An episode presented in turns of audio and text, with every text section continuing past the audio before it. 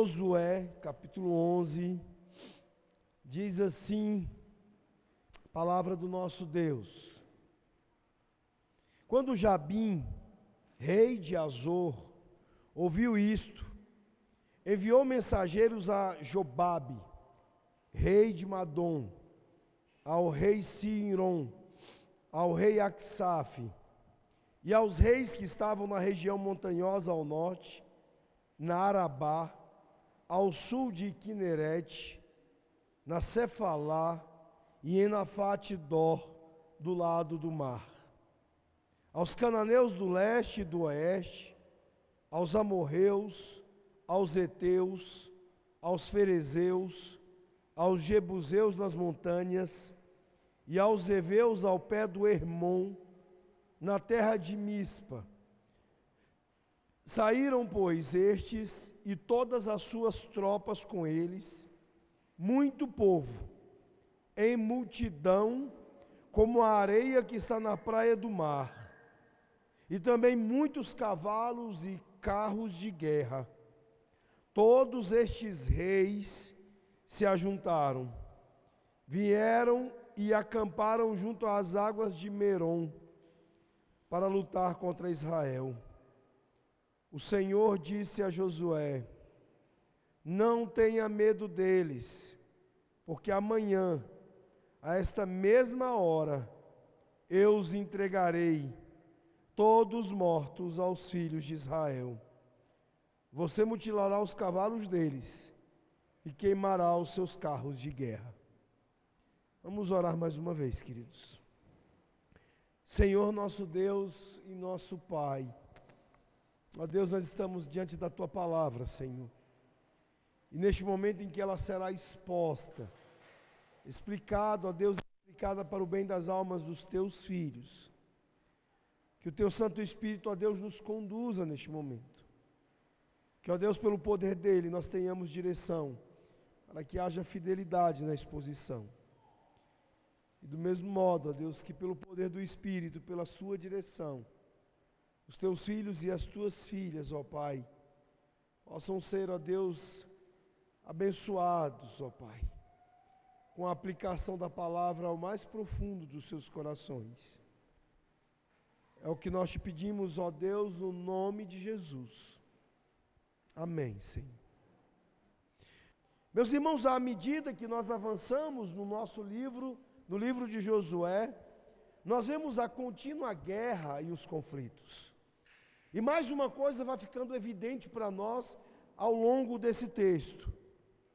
Deus ele não está preocupado é, não apenas em remover o conflito da vida dos israelenses, dos israelitas, do seu povo, mas ele está levando o seu povo a um ponto em que eles percebam que Deus não está preocupado com números, com vantagem.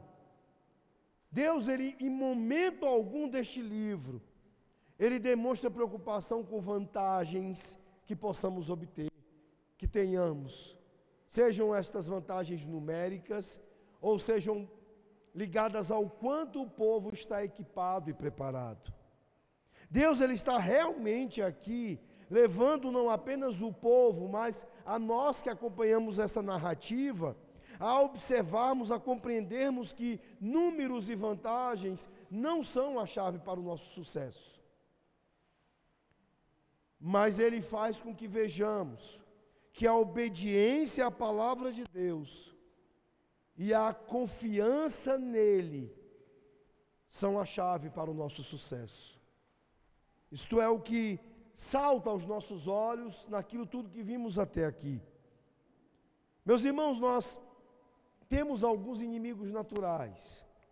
E se nós formos fiéis a Deus, como Deus está destacando aqui que devemos ser, obedientes a eles, nós teremos alguns inimigos que virão contra nós. Como os inimigos estão aqui brotando e vindo contra o povo de Israel. Vejam como termina o capítulo 10, o último versículo, os, os versículos 42 e 43. E de uma vez tomou Josué todos estes reis e as suas terras, porquanto o Senhor Deus pelejava por Israel. Então Josué e todo Israel com ele voltou ao arraial em Gilgal. E o primeiro verso do, do capítulo 11.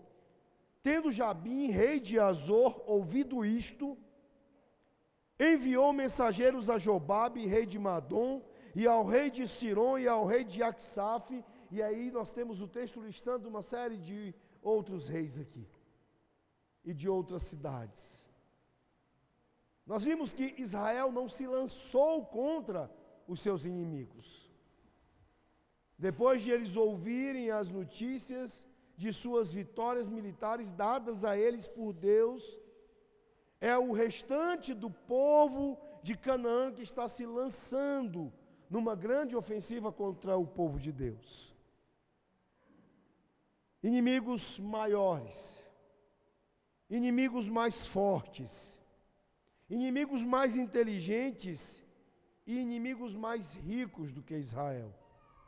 Da mesma maneira, nós temos experimentado, quando obedecemos a Deus e buscando uma vida de fidelidade ao Senhor, inimigos que são muito maiores do que nós. E aqui nós vemos que Deus ele se deleita em levar um pequeno grupo de pessoas que estão vivendo a vida em sua obediência. E ele se deleita em protegê-los e livrá-los de tremendos inimigos. E esta é a mensagem do livro para nós. Da mesma maneira, Deus está pegando um povo pequeno, um povo de poucos recursos, um povo limitado como nós, como a sua igreja, e os protegendo e os livrando diante de tremendos inimigos, de inimigos que são muito maiores do que nós. Meus irmãos, essa é essencialmente a mensagem do cristianismo. Nós não somos os mais preparados, nós não somos os mais fortes, nós não somos os mais treinados, os mais capacitados, os mais habilitados mas nós somos o povo de quem Deus cuida.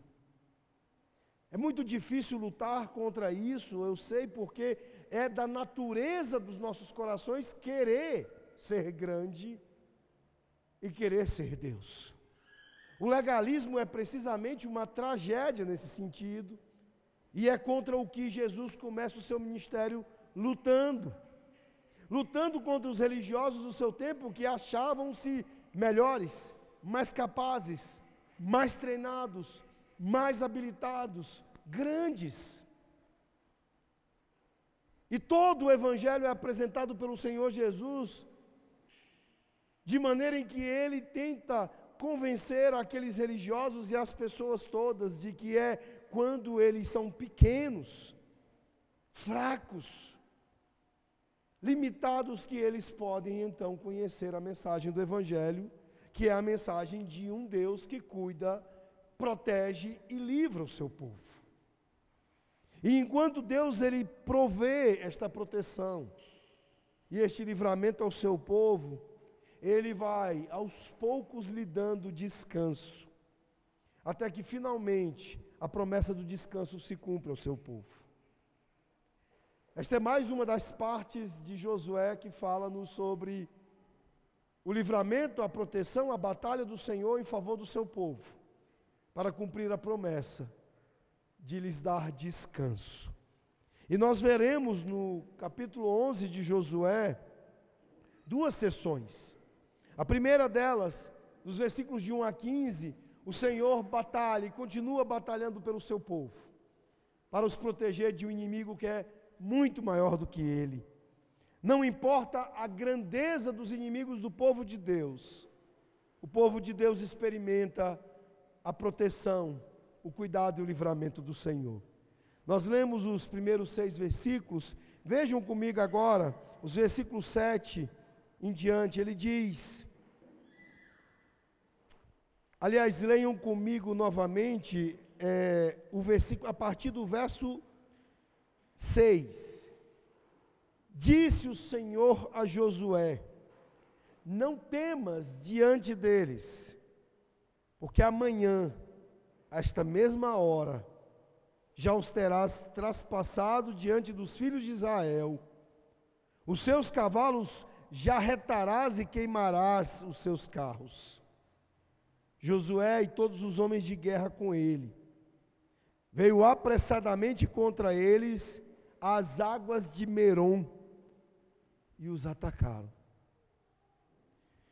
Meus irmãos, a grande batalha para determinar o resultado da invasão da terra de Canaã estava prestes a começar. Até aqui as batalhas elas, elas foram significativas, elas foram grandiosas. Mas em comparação com a conquista do norte, as batalhas do sul são menores. O que nós vemos na abertura do capítulo 11 é que agora Israel está tendo lidar com algo muito mais assustador, algo muito maior do que eles, do que até então eles haviam enfrentado. A coalizão do Sul, mesmo tendo sido uma força significativa, ela era nada parecida com a reunião das águas de Merom. O que agora nós vemos ser promovido pelo rei Azor é uma ofensiva muito, mas muito maior do que até então Israel havia enfrentado. A coalizão que veio contra Josué, ela foi imensa. E o texto faz questão de destacar isso para nós. Os termos que aparecem três vezes no versículo 4, eles podem ser simplesmente traduzidos como muito, muitos ou grande. Vejam comigo novamente o verso 4. Saíram, pois, estes e todas as suas tropas com eles, muito povo, em multidão como a areia que está na praia do mar e muitíssimos cavalos e carros. Então nós vemos que o texto está dizendo que o exército cananeu do norte é ainda maior do que a coalizão amorita que nós vimos no domingo passado. Eles são como a areia na praia do mar, é o que o texto está dizendo. E além disso, meus irmãos, eles não foram apenas uma força enorme de soldados corpo a corpo contra os soldados israelitas. O texto diz que eles estavam bem equipados. Pela primeira vez, os termos é, é, aqui é, surgem para carros, para dizer que eles estavam militarmente mais equipados do que aqueles outros exércitos anteriores com os quais eles se defrontaram. Aqui o texto está dizendo que eles tinham carruagens, que são o equivalente antigo para poderosos tanques de guerra. Israel não tinha isso. Esta é a primeira menção aqui de carruagens, cavalos no livro. E meus irmãos, isso nos faz pensar em Deuteronômio capítulo 17, versículo 16, quando Yahvé deu a Moisés a mensagem antecipando as coisas aqui.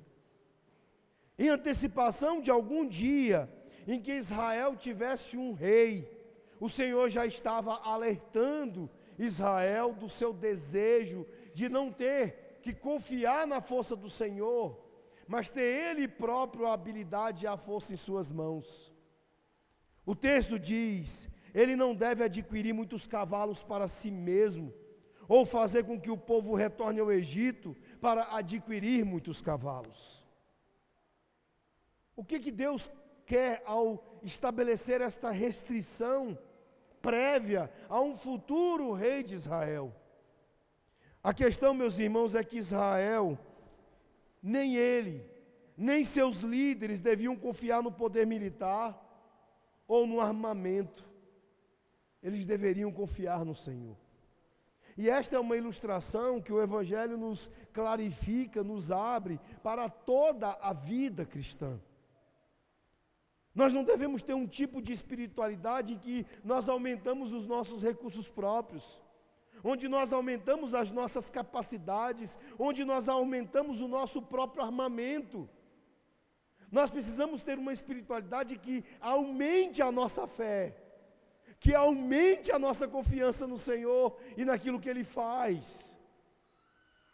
É preciso ser insistente nisso, porque a grande tônica da história de Israel e da igreja, seja no Novo Testamento ou na história da igreja, é a luta contra corações autônomos, emancipados, é a luta contra o legalismo, é a luta contra o desejo de nós termos em nós mesmos a habilidade e a força.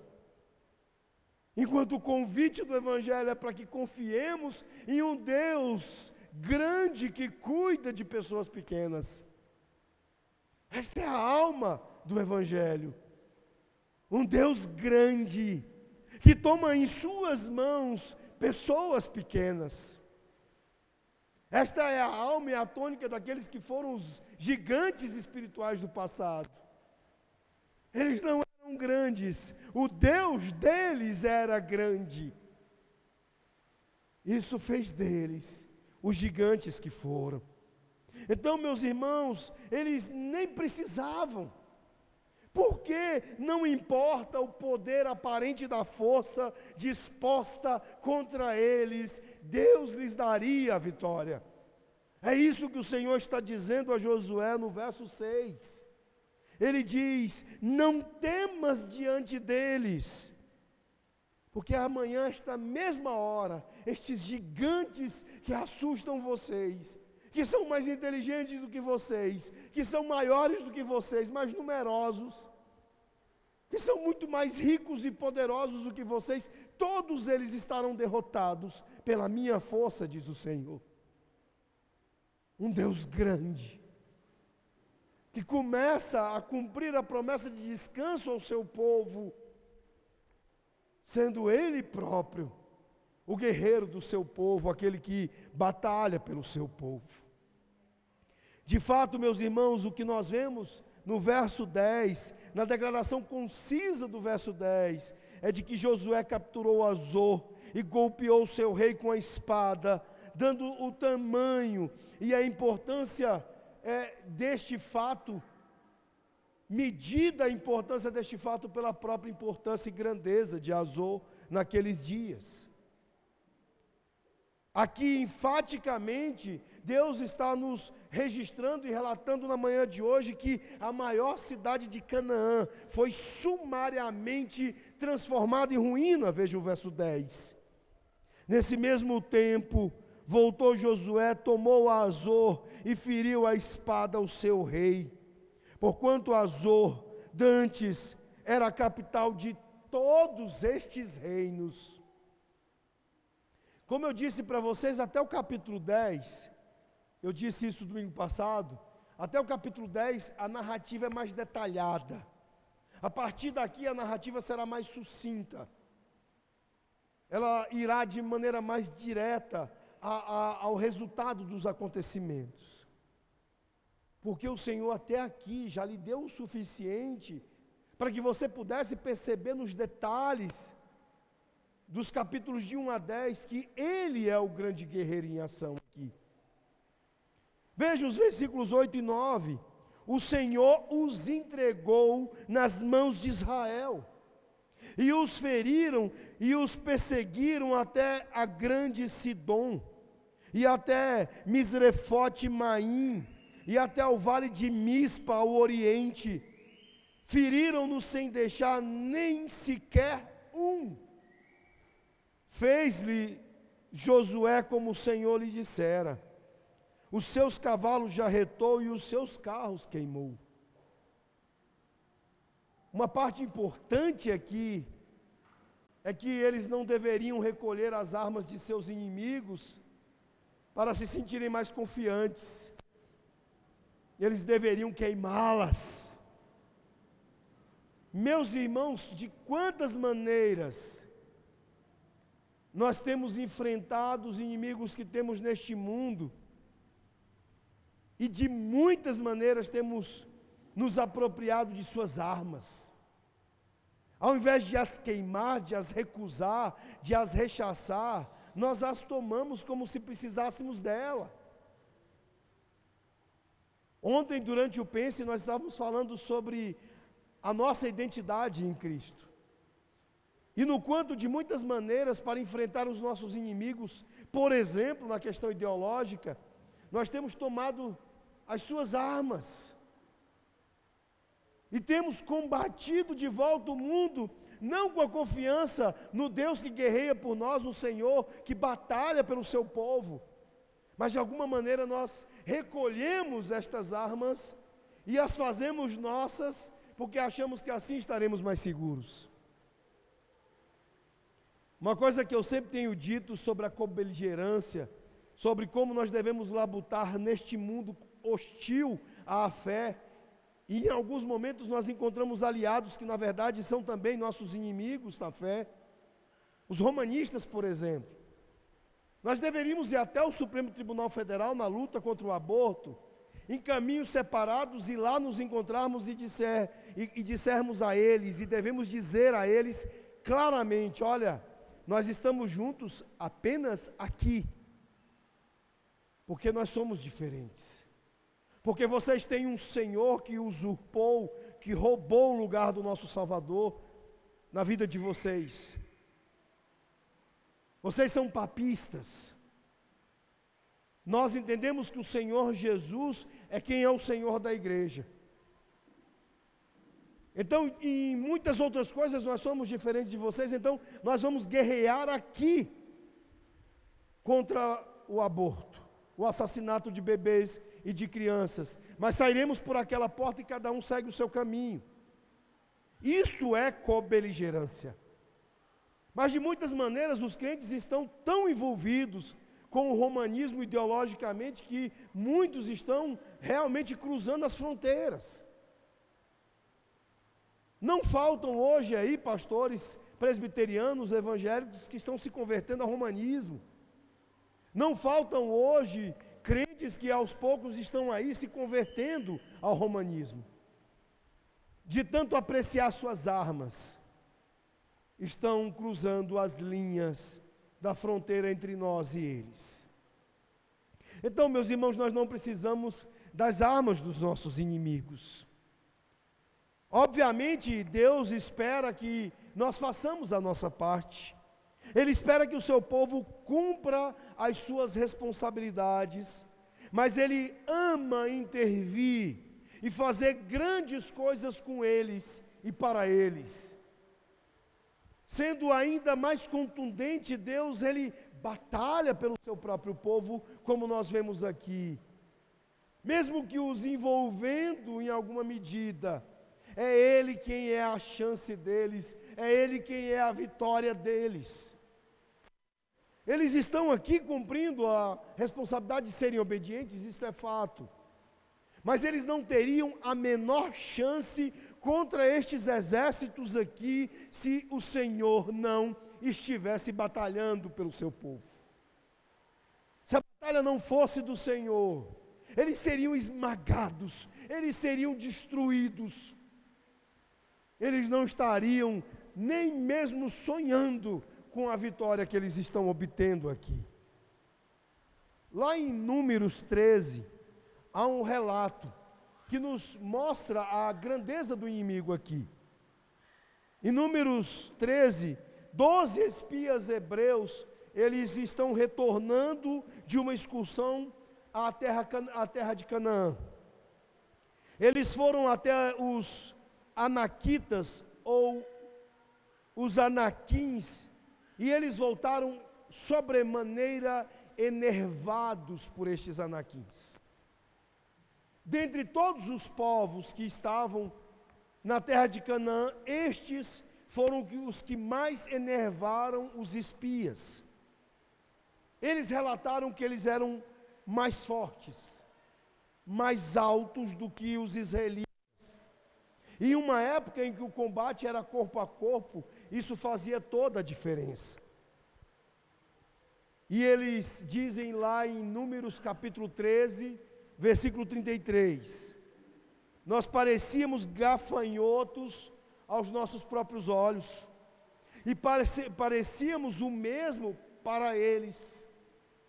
E não apenas isso, O texto diz que eles viviam em cidades com fortificações, com muralhas imponentes.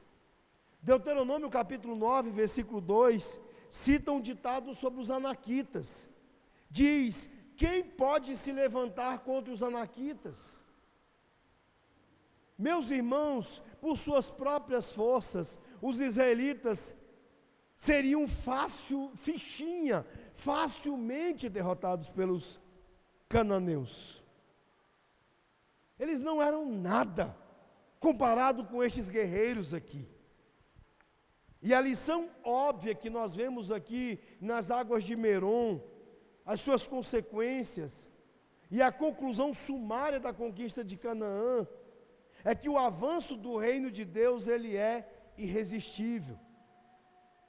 E que o melhor que o mundo pode reunir em sua defesa contra o, o reino de Deus é nada.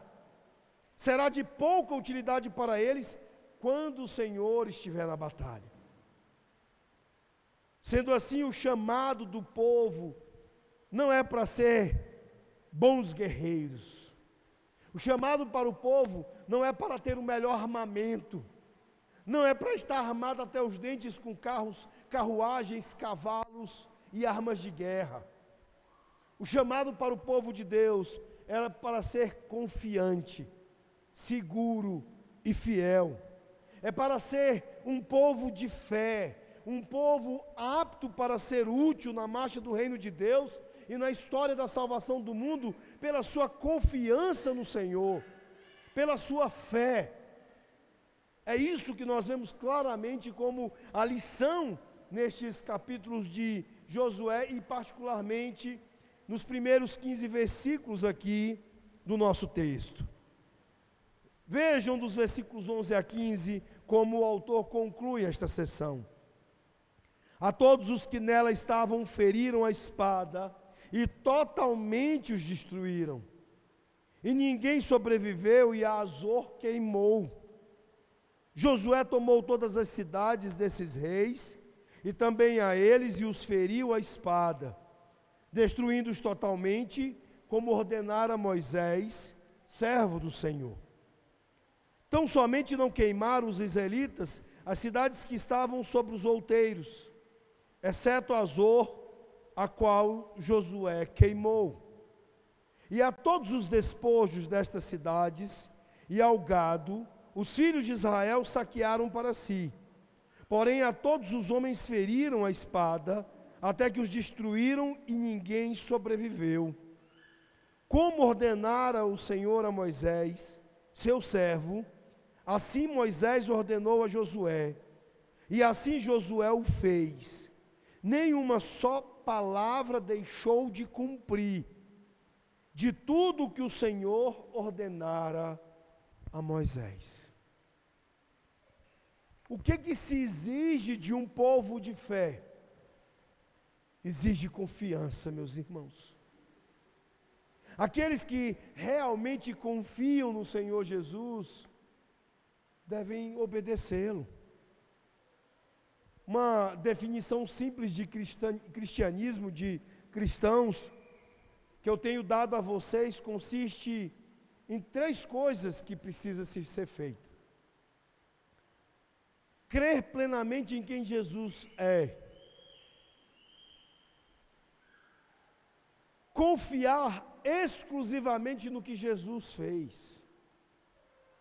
E fazer essencialmente o que Jesus quer.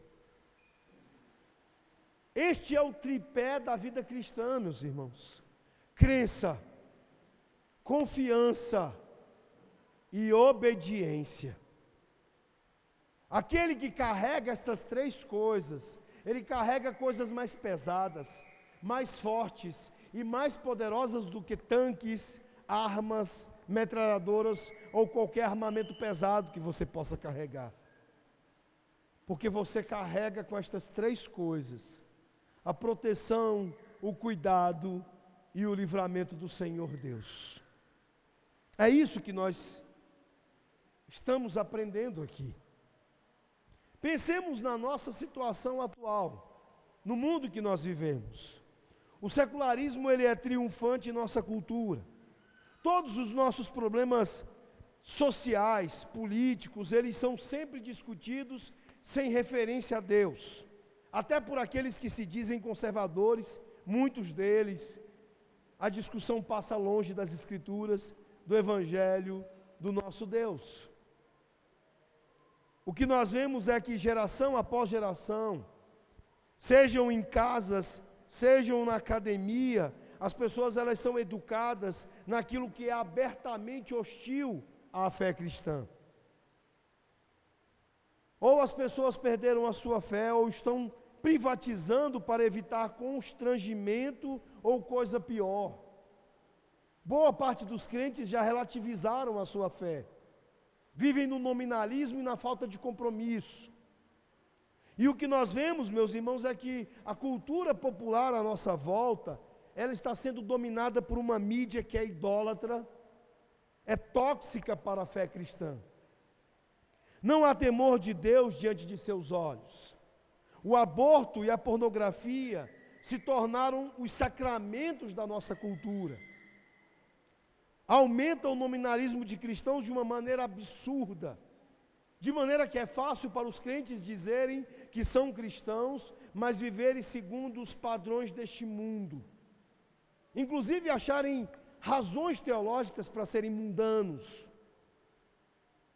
Nós vemos uma perda de prestígio acontecendo, de tal maneira que muitos especialistas já escreveram o obituário do cristianismo evangélico no mundo ocidental.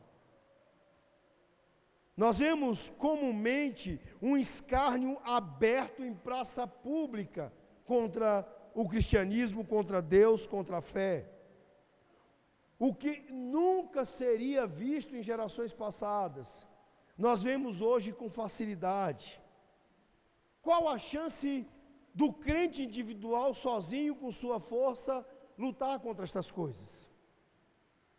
Que chance tem a igreja cristã contra forças tão poderosas, crescentes e implacáveis como essas? Quem pode se opor aos anaquins? Quem pode, por sua força, guerrear nas águas de Meron? Deus está dizendo que só Ele pode batalhar pelo seu povo. Só Ele pode dar vitória e livramento ao seu povo. Essa é a mensagem do Senhor aqui. E nós precisamos lembrar dela. É preciso saber repetidamente, meus irmãos, que isso tem acontecido não apenas agora, mas ao longo da história, repetidamente, ciclicamente, esta hostilidade tem sido presente. A igreja do Senhor enfrentou adversidades esmagadoras, mas pelo poder de Deus, ela triunfou e ela continua triunfando. É verdade que nós vimos retrocessos, fracassos temporários, provações e tribulações sobre a igreja. Todos necessários para a disciplina espiritual do nosso Deus, para julgamento das nações e para cumprir os propósitos inescrutáveis de Deus do Deus Todo-Poderoso. Mas ainda assim, meus irmãos, o reino avançou, avança, continua avançando. E os inimigos de Deus são punidos, e essa é a história do mundo. A história de o inferno não conseguir prevalecer contra a igreja do Senhor. O comunismo tentou destruir o cristianismo, e por mais que tenha matado milhões e milhões de pessoas, não conseguiu. O nazismo tentou destruir o povo judeu e não conseguiu. Em outro momento, nós vamos falar mais sobre a importância dos judeus aqui. Mas o fato, meus irmãos, é que estes soldados do exército de Josué, de quem nós sabemos pouco ou nada, eles brandiram suas espadas em Meron, nas águas de Meron, mas venceram. Eles venceram um povo e um exército muito mais rico, muito mais capaz, muito maior, muito mais poderoso. E esta vitória mudou o curso da história. Nada é mais certo aqui do que o fato de que foi o Senhor Deus quem os deu a vitória. O Senhor, Ele edificou a sua igreja, o seu povo, ao longo da história. E Ele fará de maneira que as portas do inferno jamais prevalecerão contra a sua igreja, contra o seu povo. E Ele usará homens e mulheres em suas fraquezas, homens e mulheres pequenos, para fazer grandes façanhas. Este é o deleite do Deus que está batalhando pelo seu povo para o conduzir até o seu descanso. Isso nos leva à segunda sessão do nosso texto.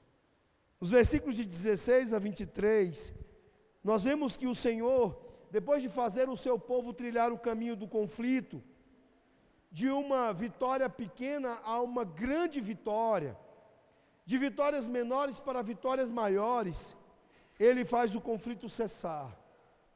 E finalmente o povo tem descanso. Vejam os versículos 16 e 17. Tomou, pois, Josué toda aquela terra, a saber,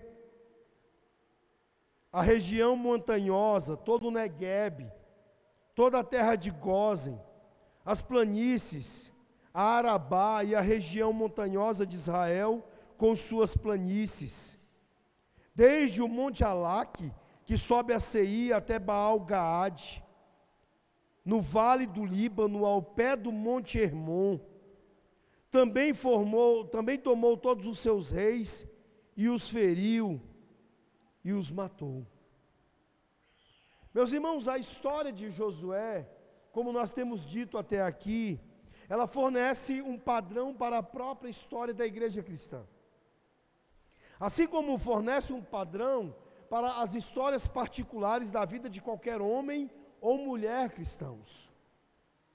O povo de Deus e cada um de nós obtém a terra prometida como Israel obtém aqui, nessa que é uma grande ilustração.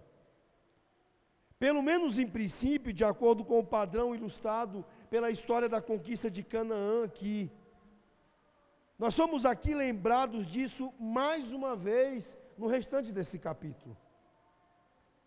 Aqui, pelas observações do narrador sobre a terra e toda ela sendo conquistada, desde a descrição que nos é apresentada antes e ao paralelo que nós encontramos no livro de Hebreus, especialmente o capítulo 4, quando ali o autor aos Hebreus ele compara o céu ao descanso de Israel em Canaã. E o que nós vemos é que está sendo ensinado para nós que o único caminho para esse descanso é uma vida de fé perseverante. Toda a ênfase na confiança, na obediência a cada palavra, na perseverança do povo dentro das palavras que lhes foram dadas por Moisés, o grande destaque, meus irmãos, é que ao conquistar a terra, o povo está conquistando o seu descanso, como o descanso que nos é prometido. Mas somente pela fé e pela fé perseverante em Cristo Jesus, o povo alcança descanso, a igreja do Senhor alcança o descanso, e finalmente então, ela pode repousar dos seus conflitos. Agora veja, a verdade é que nós nunca estaremos em total descanso e paz até que estejamos na presença do Senhor. É isto que nós aprendemos ao olhar para toda a Escritura. Quando nós olhamos, por exemplo, para a vida do apóstolo Paulo, o que nós vemos é que Paulo era um homem em conflito até o momento em que ele foi morto. De fato, quando ele descreve em 2 Timóteo, que é a sua última carta, ele ainda está citando ali pessoas que o prejudicaram, pessoas que lhes eram hostis. E ele ainda está advertindo aos crentes a ficarem em guarda com relação a essas pessoas, lá em 2 Timóteo, capítulo 4, versículos 14 e 15. Ou seja, nos seus últimos momentos, Paulo está ainda sendo atingido pelos efeitos dos conflitos. Deus ele poderia nos arrebatar no momento em que ele nos salva. em que somos regenerados, nascemos de novo. Mas ele não faz isso. Por que, que ele não faz isso, meus irmãos? Porque Deus ele quer nos desenvolver e nos usar neste mundo cheio de guerras e de conflitos. O conflito ele faz parte da vida deste mundo, mas também faz parte dos planos de Deus para trabalhar, para moldar o seu povo. Nós estamos em guerra. E quando nós permanecemos fiéis, nós também experimentamos, mesmo em meio a estas guerras, o começo ou os começos da paz sobrenatural de Deus. Então, por mais que o descanso seja uma realidade, ainda não. O descanso para o povo de Deus é uma realidade que já começou.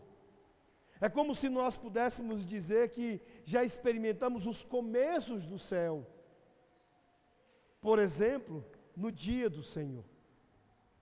O nosso descanso começou com um dia reservado para nós, para que pudéssemos ter descanso, para que pudéssemos ter o lugar da presença de Deus mais ativamente preparado para nós sermos mais expostos ao Evangelho. E de muitas maneiras nós negligenciamos o dia do Senhor. De muitas maneiras nós temos negligenciado esta santa presença é, que nós chamamos de a feira da alma. Aqui nós começamos a experimentar no domingo os começos da paz sobrenatural do Senhor em meio a tantos conflitos ainda presentes na nossa vida. Alguns fatos aqui destes últimos versículos a serem observados. Estes versículos que nós lemos, o 16 e o 17, falam que Josué obteve uma vitória sobre toda a terra, do extremo sul ao extremo norte.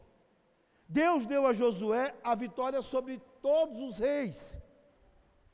Veja o versículo 18 agora.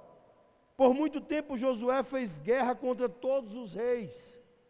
Outra coisa interessante é isso, o fato de que Deus não permitiu aqui que as coisas fossem rápidas demais também. A batalha, a vitória total, ela levou tempo. É um processo no qual nós permanecemos fiéis a Deus e à Sua palavra ao longo do tempo. E por fim, então, nós experimentamos a vitória. Vejam agora os versículos 19 e 20.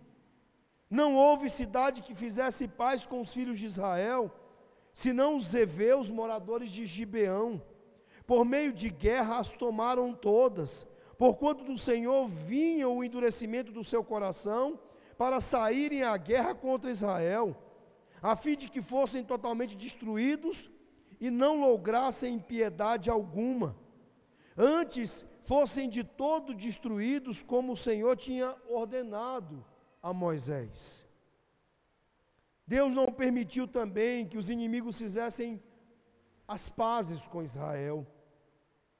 Meus irmãos, se não tivermos conflito, se não tivermos conflito, nós não poderemos experimentar a libertação e a paz de Deus. É preciso guerrear contra o pecado, é preciso guerrear contra a inimizade contra Deus, é preciso guerrear contra a apostasia, contra a rebelião. E por isso o Senhor Deus não permite aqui que haja paz entre Deus e aqueles que são seus próprios inimigos, entre o povo de Israel e aqueles que são seus inimigos. Não importa o que esteja acontecendo em nossas vidas, Deus é soberano e nos conduz de maneira que é habilmente conduzida. E agora veja os versículos 21 e 22. Naquele tempo veio Josué e eliminou os anaquins da região montanhosa de Hebron, de Debi, de Anabe e de todas as montanhas de Judá, e de todas as montanhas de Israel Josué os destruiu totalmente com as suas cidades. Nenhum dos anaquins sobreviveu na terra dos filhos de Israel. Somente em Gaza, em Gate, em Asdob, Asdod, alguns subsistiram. quando nós enfrentamos os nossos inimigos, e isso é verdade, meus irmãos, é a paz, é o shalom de Deus sendo estabelecido. Quando o julgamento do Senhor se estabelece sobre a terra, ele está fazendo parte do que significa salvação. A salvação não é apenas redimir um povo, removendo a maldade deles. A salvação também é remover a maldade de sobre a terra. O julgamento do Senhor, ele completará o trabalho de salvação, removendo toda a maldade, iniquidade e perversidade sobre a terra. Pense, meu irmão e minha irmã, neste momento, no seu próprio coração negro. Pense na quantidade de pensamentos indignos de Deus que você já pensou, cheios de ingratidão. Pense em quanto você tem dado por certo o amor de Deus e o quão pouco esse amor lhe comove. Quantas vezes nós de fato estamos convencidos de que somos amados por Deus, mas isso não nos faz tremer como deveria fazer. Meus irmãos, o inimigo não está apenas acampando ao seu redor, ele tem uma força poderosa e considerável acampada dentro de você. Anakim não está apenas fora, mas está batalhando contra você dentro do seu coração. E quem pode se opor a Anakim? Quem pode se opor a estes guerreiros terríveis que são nossos inimigos? Mesmo diante daquilo que temos feito, dia após dia, os nossos pecados são varridos pela graça e pelo perdão de Deus por causa da cruz de Jesus Cristo. O nosso grande guerreiro, o nosso rei vencedor, Repetidamente, o Espírito de a Deus nos convoca a confessar nossas Você falhas. Você também estava enfrentando inimigos que pareciam E ainda assim, depois de tudo que você não fez e não se tornou, você está diante da beleza e da glória do Evangelho, da supremacia da pessoa de Cristo. Mesmo diante de tudo que você não tem feito, de que você não tem sido, você é de Cristo e nunca será de outra coisa senão de Cristo. E não há nada que você deva desejar ser mais completamente do que ser dele. Não há nada que você deva desejar mais na sua vida do que ser fiel a Ele e ser útil à causa dele. Meus irmãos, depois do que grandes inimigos de sua alma fizeram, e fizeram muito. A sua vida em Cristo permanece intocada, sã, salva. Não há triunfo maior do que esse. Nem mesmo aquele que foi batalhado nas águas de Meron. As suas águas de Meron são uma grande, enorme, gigante conquista. E você pode dizer: se Deus é por nós, quem será contra nós? Meus irmãos, esta história, ela está aqui para encorajar a mim e a você, diante das nossas lutas, colocando-nos diante do nosso grande Rei amoroso, o grande Rei vencedor, o Senhor Jesus Cristo.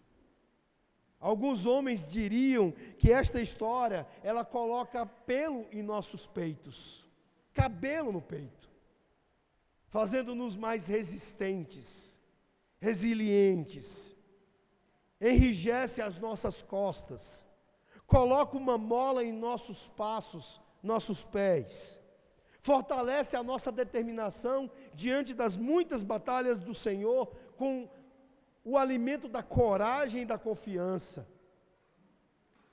Nós podemos dizer que nós somos muito, mas muito mais que vencedores, por causa daquele que nos amou. E digamos que nós somos convidados a clamar ao mundo e, ao, e a bradar ao mundo a força desse rei, com bondade e com compaixão, mas com firmeza, dizendo a eles algo assim: olha ao seu redor, Ó mundo, olhe ao seu redor, examine a história, a nossa história toda, olhe para trás. Vocês não têm esperança de vencer. Por mais que vocês sejam fortes, grandes, perigosos, armados, equipados, vocês não têm chance de vencer. Olhe à sua volta e sejam sábios como os gibeonitas e juntem-se a nós. Ou serão esmagados pelo Senhor Deus. É assim que nós devemos dizer ao mundo, com bondade, com compaixão, com doçura, mas com firmeza. Vejam o verso 23. Assim tomou Josué toda esta terra, segundo tudo que o Senhor tinha dito a Moisés. E Josué a deu em herança aos filhos de Israel, conforme as suas divisões e tribos, e a terra repousou da guerra. Vai chegar o dia em que o Senhor nos dará novos céus e nova terra. Todo o nosso descanso chegará nesse dia.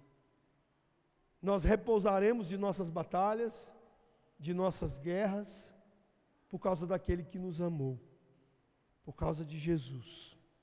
Aquele que deve nos fazer arrepiar todos os cabelos do corpo, cada milésimo de nossas células, deve comover as nossas almas com o seu amor e com a sua pessoa gloriosa.